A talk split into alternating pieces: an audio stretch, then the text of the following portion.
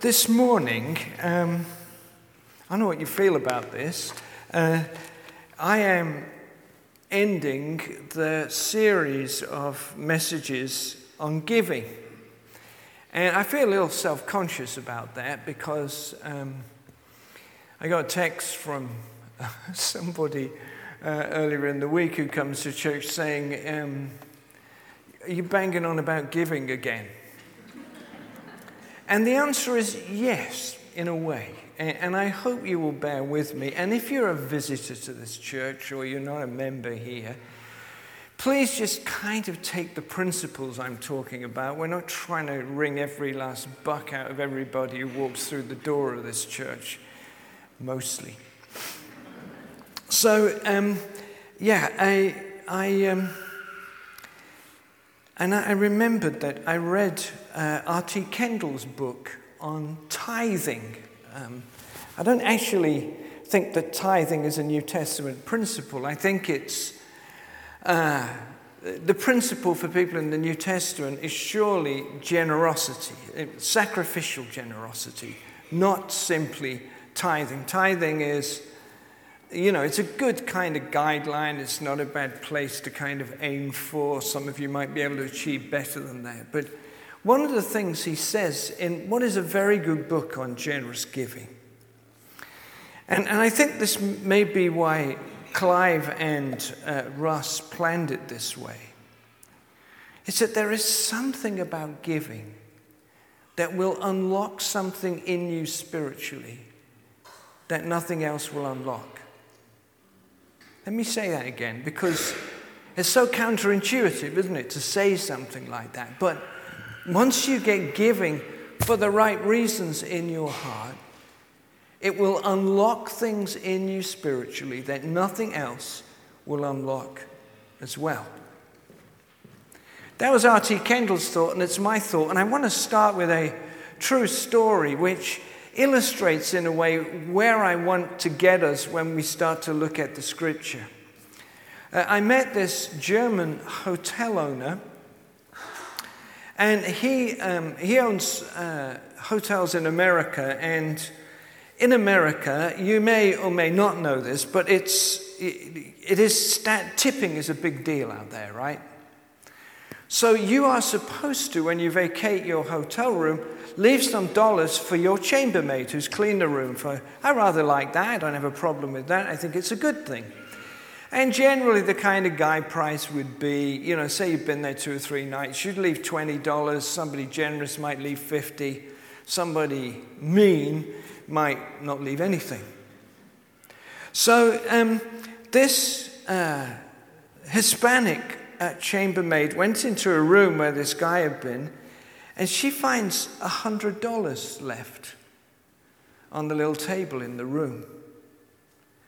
And her thought is, and it's your thought, that's a mistake. You know, no idiot would leave $100 in a room. So she takes it to her supervisor, who takes it to the floor manager of the hotel and hands it in. The floor manager contacts the guest and says to the guest, I'm sorry to bother you, but uh, we've noticed that you left $100 in your room. Did you? And before he could say, Did you mean that? The guy said, I did what? He said, You left $100 in the room. He said, How do you know that? He said, The chambermaid picked it up and handed it in. He said, She did what?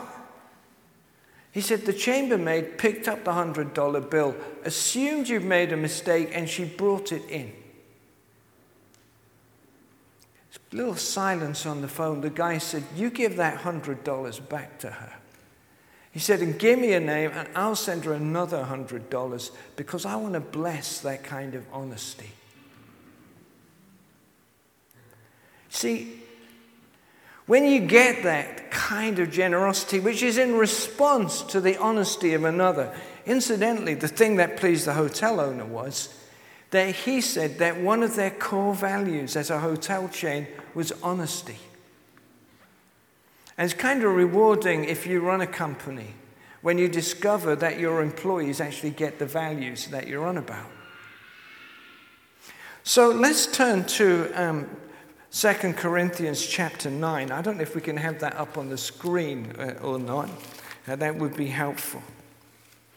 And I want to focus on one verse today, and I think you might have seen this coming, where Paul writes, Whoever sows sparingly will reap sparingly. It's a very simple little quip, isn't it? Whoever sows sparingly will reap sparingly. German philosopher um, Arthur Schopenhauer said this. He said, Every man takes the limits of his own vision for the limits of the world. Let me say that again. Every man takes the limits of his own vision for the limits of the world. Paul says, along the same theme, I think, you go and sow sparingly. Don't come crying when you reap sparingly. What we know is, as a kind of general rule in life, though it's generally true rather than exclusively true, that inputs affect outputs.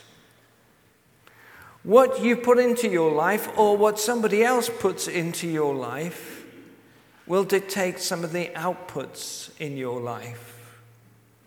Right now, nearly every day in one of the newspapers, you will find in one of the special, many special supplements that they do day by day, an article about um, artificial intelligence. Be very careful not to say artificial insemination at that point.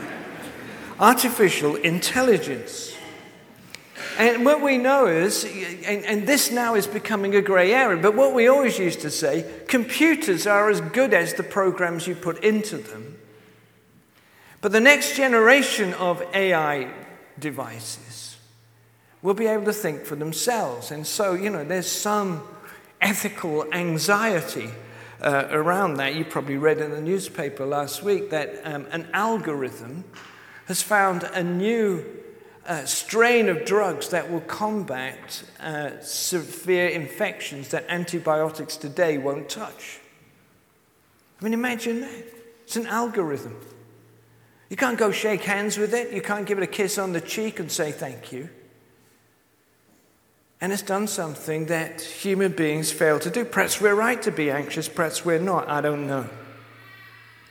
Paul, of course, in talking about sowing sparingly here, is talking about giving.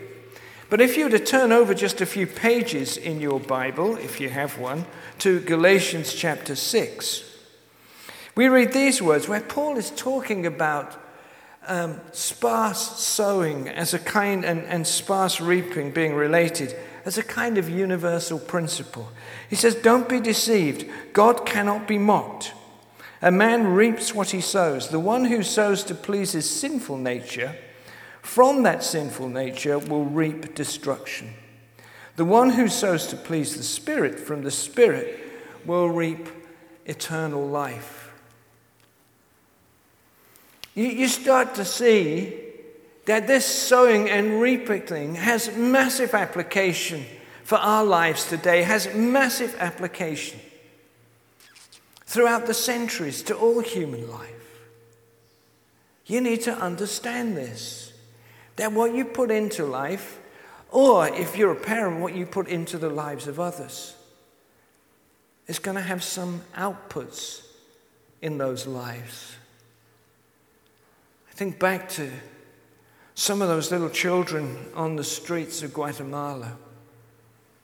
I think of the girls of 12 years old who don't reach that age without ending up with a baby.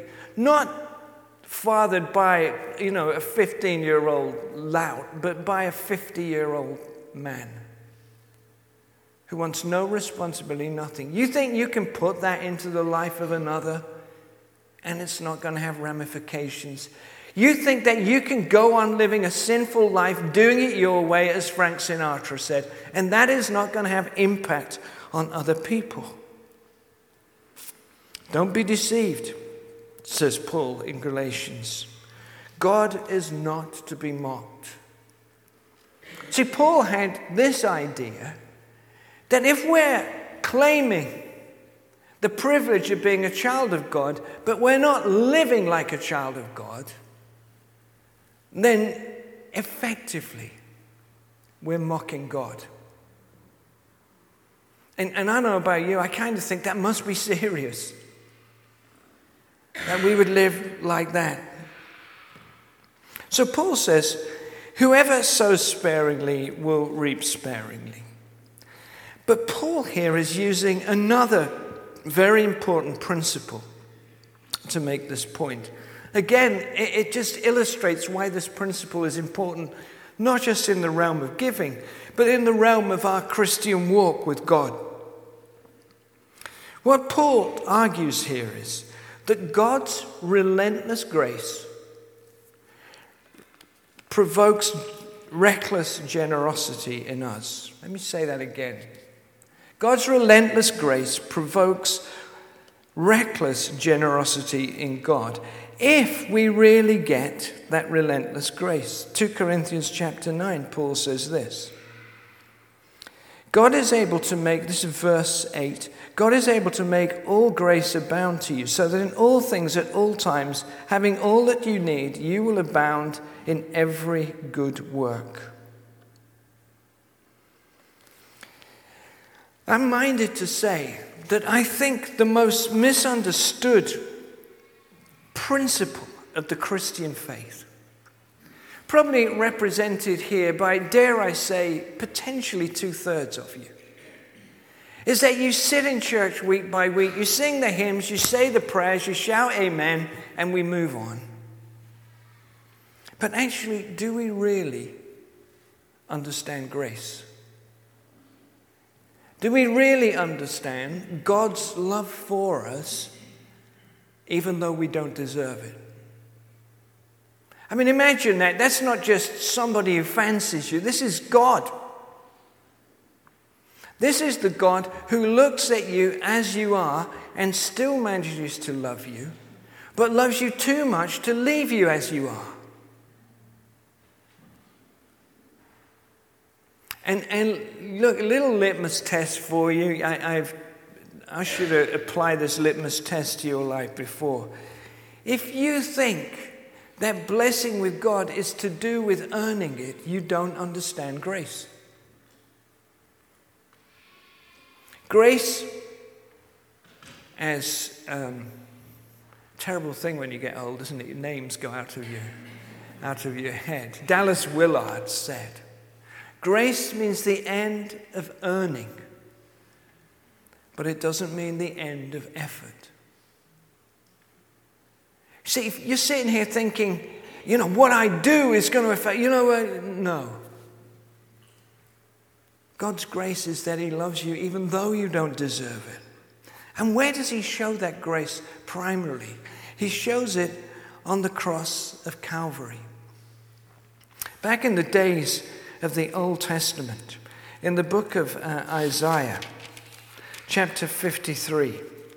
I mean, this is truly amazing. I mean, writing 650 years, 700 years before uh, Jesus appeared on planet Earth, this prophet prophesies about the person who would be the Messiah. I mean, imagine it.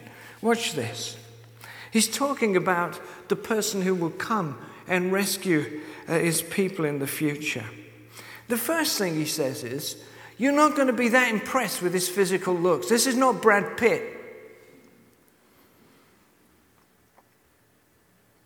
He said he was despised and rejected by men, a man of sorrows and familiar with suffering, like one from whom men hide their faces. He was despised, and we esteemed him not.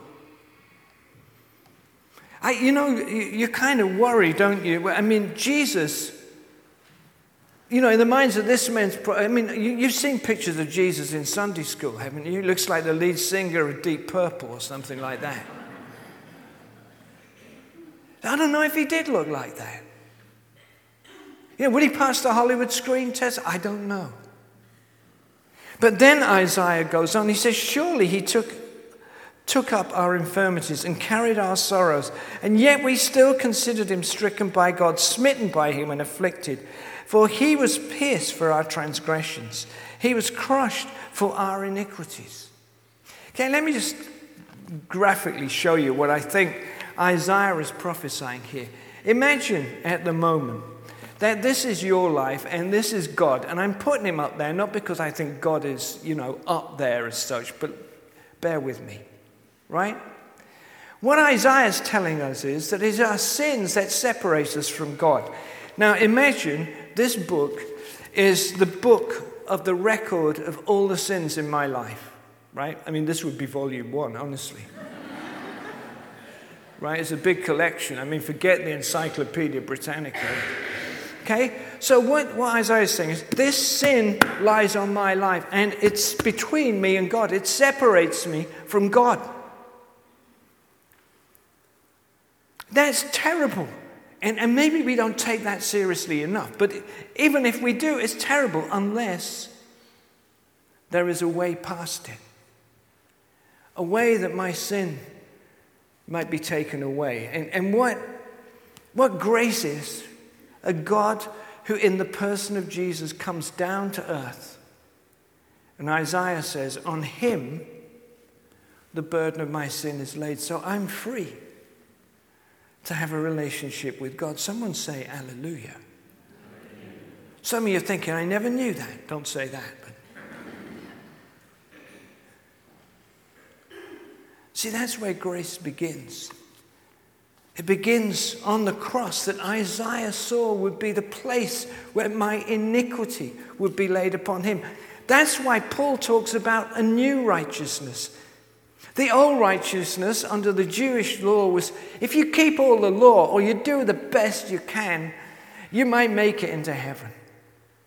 No, says Paul, there's a new righteousness, a righteousness based on grace, a righteousness based not on what I do, but on what God in Jesus Christ has done. How do I access that? Well, that's a great question, isn't it? Someone say, You're going to tell me I got to give generously and then I can access it? Some of you say, Am I going to have to live a neurotic life, wondering whether or not I've done enough? Enough good things to kind of cancel out the stuff that's not so good in my life. No. The Bible says we access this grace through faith. Ephesians chapter 2, verses 8 and 9. If you don't believe me, read them when you get home. It is by grace you have been saved, not by works, i.e., not by your own effort, so that none of you can boast.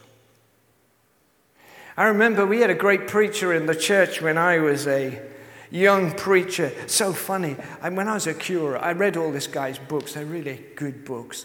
And I'd, be, I'd preach a sermon. You know, I'd be allowed out about once a month to preach a sermon uh, when I was a curate. And you know, you do the thing, you stand at the back of the church and you're saying goodbye to everybody. Everybody would say to me, Your sermons sound just like David Watson. I'm like, no wonder, you know, it's about two thirds of his book in that last effort. See, it's not about what we do. It's about what God has done. And when David Watson died, he had written a book called I Know Where I'm Going. And the, his obituary in the Daily Telegraph was truly shocking.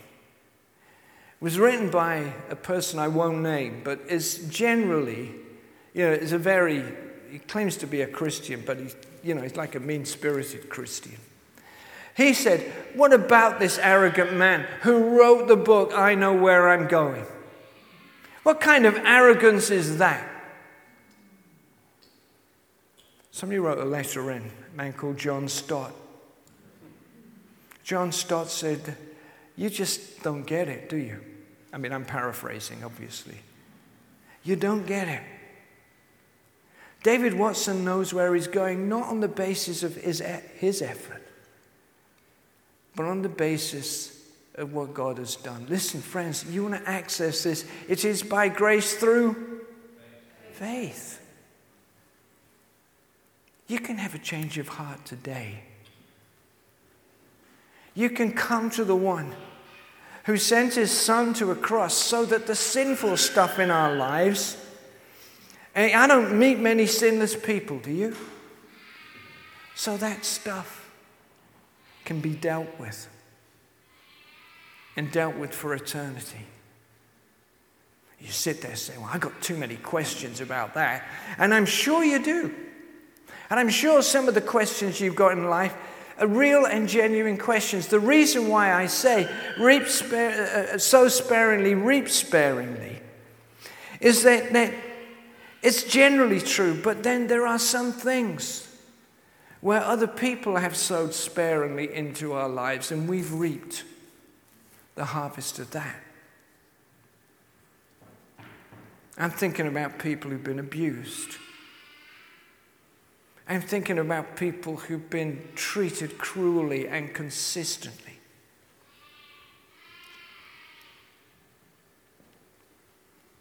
Watch this. It's not what you do, it's what God in Jesus Christ has done.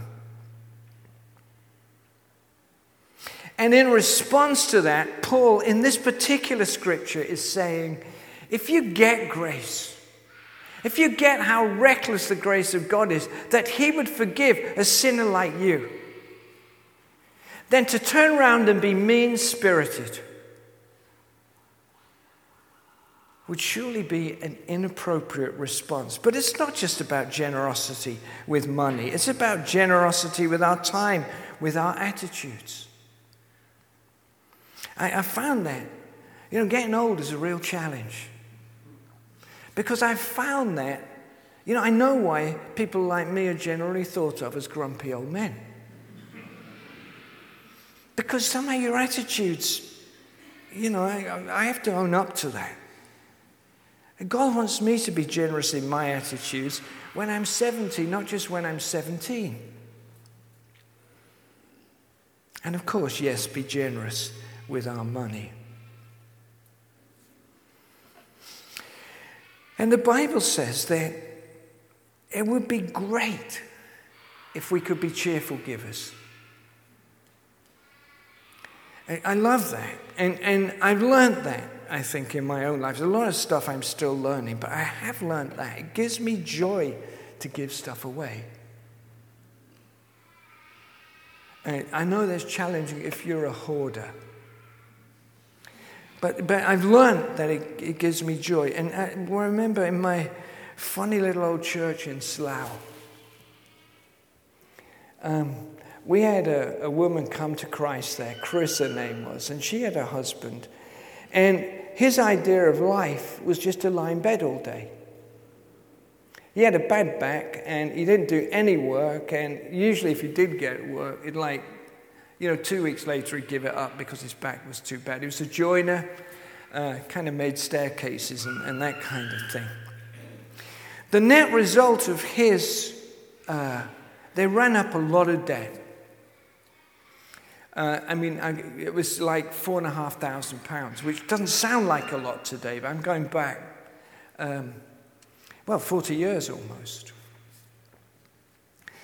And Chris shared this with the uh, home group that we were in and was beside herself really with anxiety. And then another single woman in our home group emptied her life savings and gave it to Chris cheerfully. Now, in my view, you know, I was honestly, I was like, whoa, you know, be careful with this one.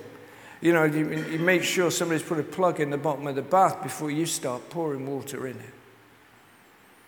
She's like, Mike, that's not the point. The point is, I've been forgiven. And I need to respond with everything I've got. And if that's what it takes to help Chris through this crisis, that's what helps. And, and then what Paul says here is when this happens, when this kind of generosity unravels quickly, it's, it just encourages people. When some people sow generously, the rest of us are encouraged. Don't give because you think you will get more back. There is a strand of that in the Bible. You know, honor me in this, says the Lord, and I will honor you. But I don't think our motive should be, I'll give generously because I'm, you know, I'm hoping that God's going to give me back. Don't believe what they call prosperity teachers in church. If you come to God, you're going to get filthy rich, right? I mean, you'd be amazed you wouldn't get killed in the crush, wouldn't you, if that was a, a true message. Generosity brings wealth of a more holistic kind. When you learn to be generous, you will discover a richness in your life that doesn't just involve money. Verse 11, Paul says, You will be made rich in every way. Imagine that. When you unlock some generosity in, in, in, your heart, you will become rich in every way. So, look, we're at the end of our course. And I just want to read this to you to close. This was in uh, our daily readings yesterday. Uh, it's written by a guy, I can never remember his name, um, Gilly Bode, I think, uh, something like that. Anyway, he says this. I think this is really cool. He says, My six year old went to his first football lesson and came back saying, Daddy, I've learnt to play football now. I needn't have any more lessons. And Gillibo goes on. He thought he'd arrived because he could connect his foot to the ball. He didn't know there was a little more to it than that. He needed to go a whole lot deeper. then he says this some people can be like that with God as well. A.W. Tozer, the great Bible teacher and evangelist, warns us of being among the number of those who think they've got it nailed. Whereas, and this is quoting directly A.W. Tozer, the Apostle Paul was a seeker and a finder and a seeker still. They seek and find and seek no more. After accepting Christ, they tend to substitute logic for life and doctrine for experience. For them, the truth becomes a veil to hide the face of God. For Paul, it was a door into his very presence. Paul's spirit was that of the loving explorer. He was a prospector among the hills of God, searching for the gold of personal spiritual acquaintance.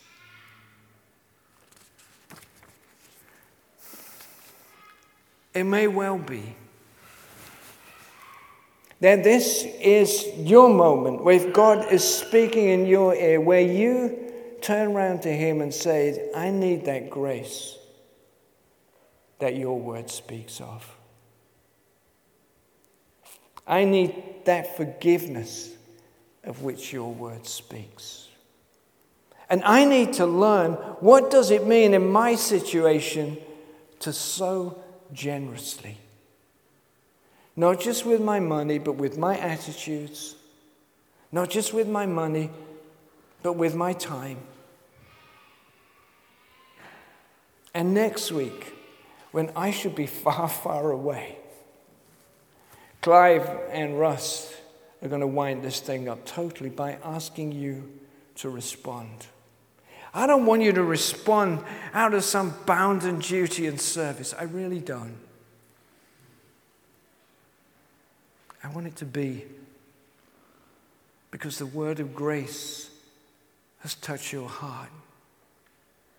I want it to be because you've decided that one football lesson isn't enough to know the whole skill of the game, and you are going to have to come back to that throne of grace time and time and time again. And when that happens, you will find something will be unlocked in you. And who knows, you, you might even become a cheerful giver. In the name of our gracious and generous God, Father, Son, and Holy Spirit, the people who agreed said together,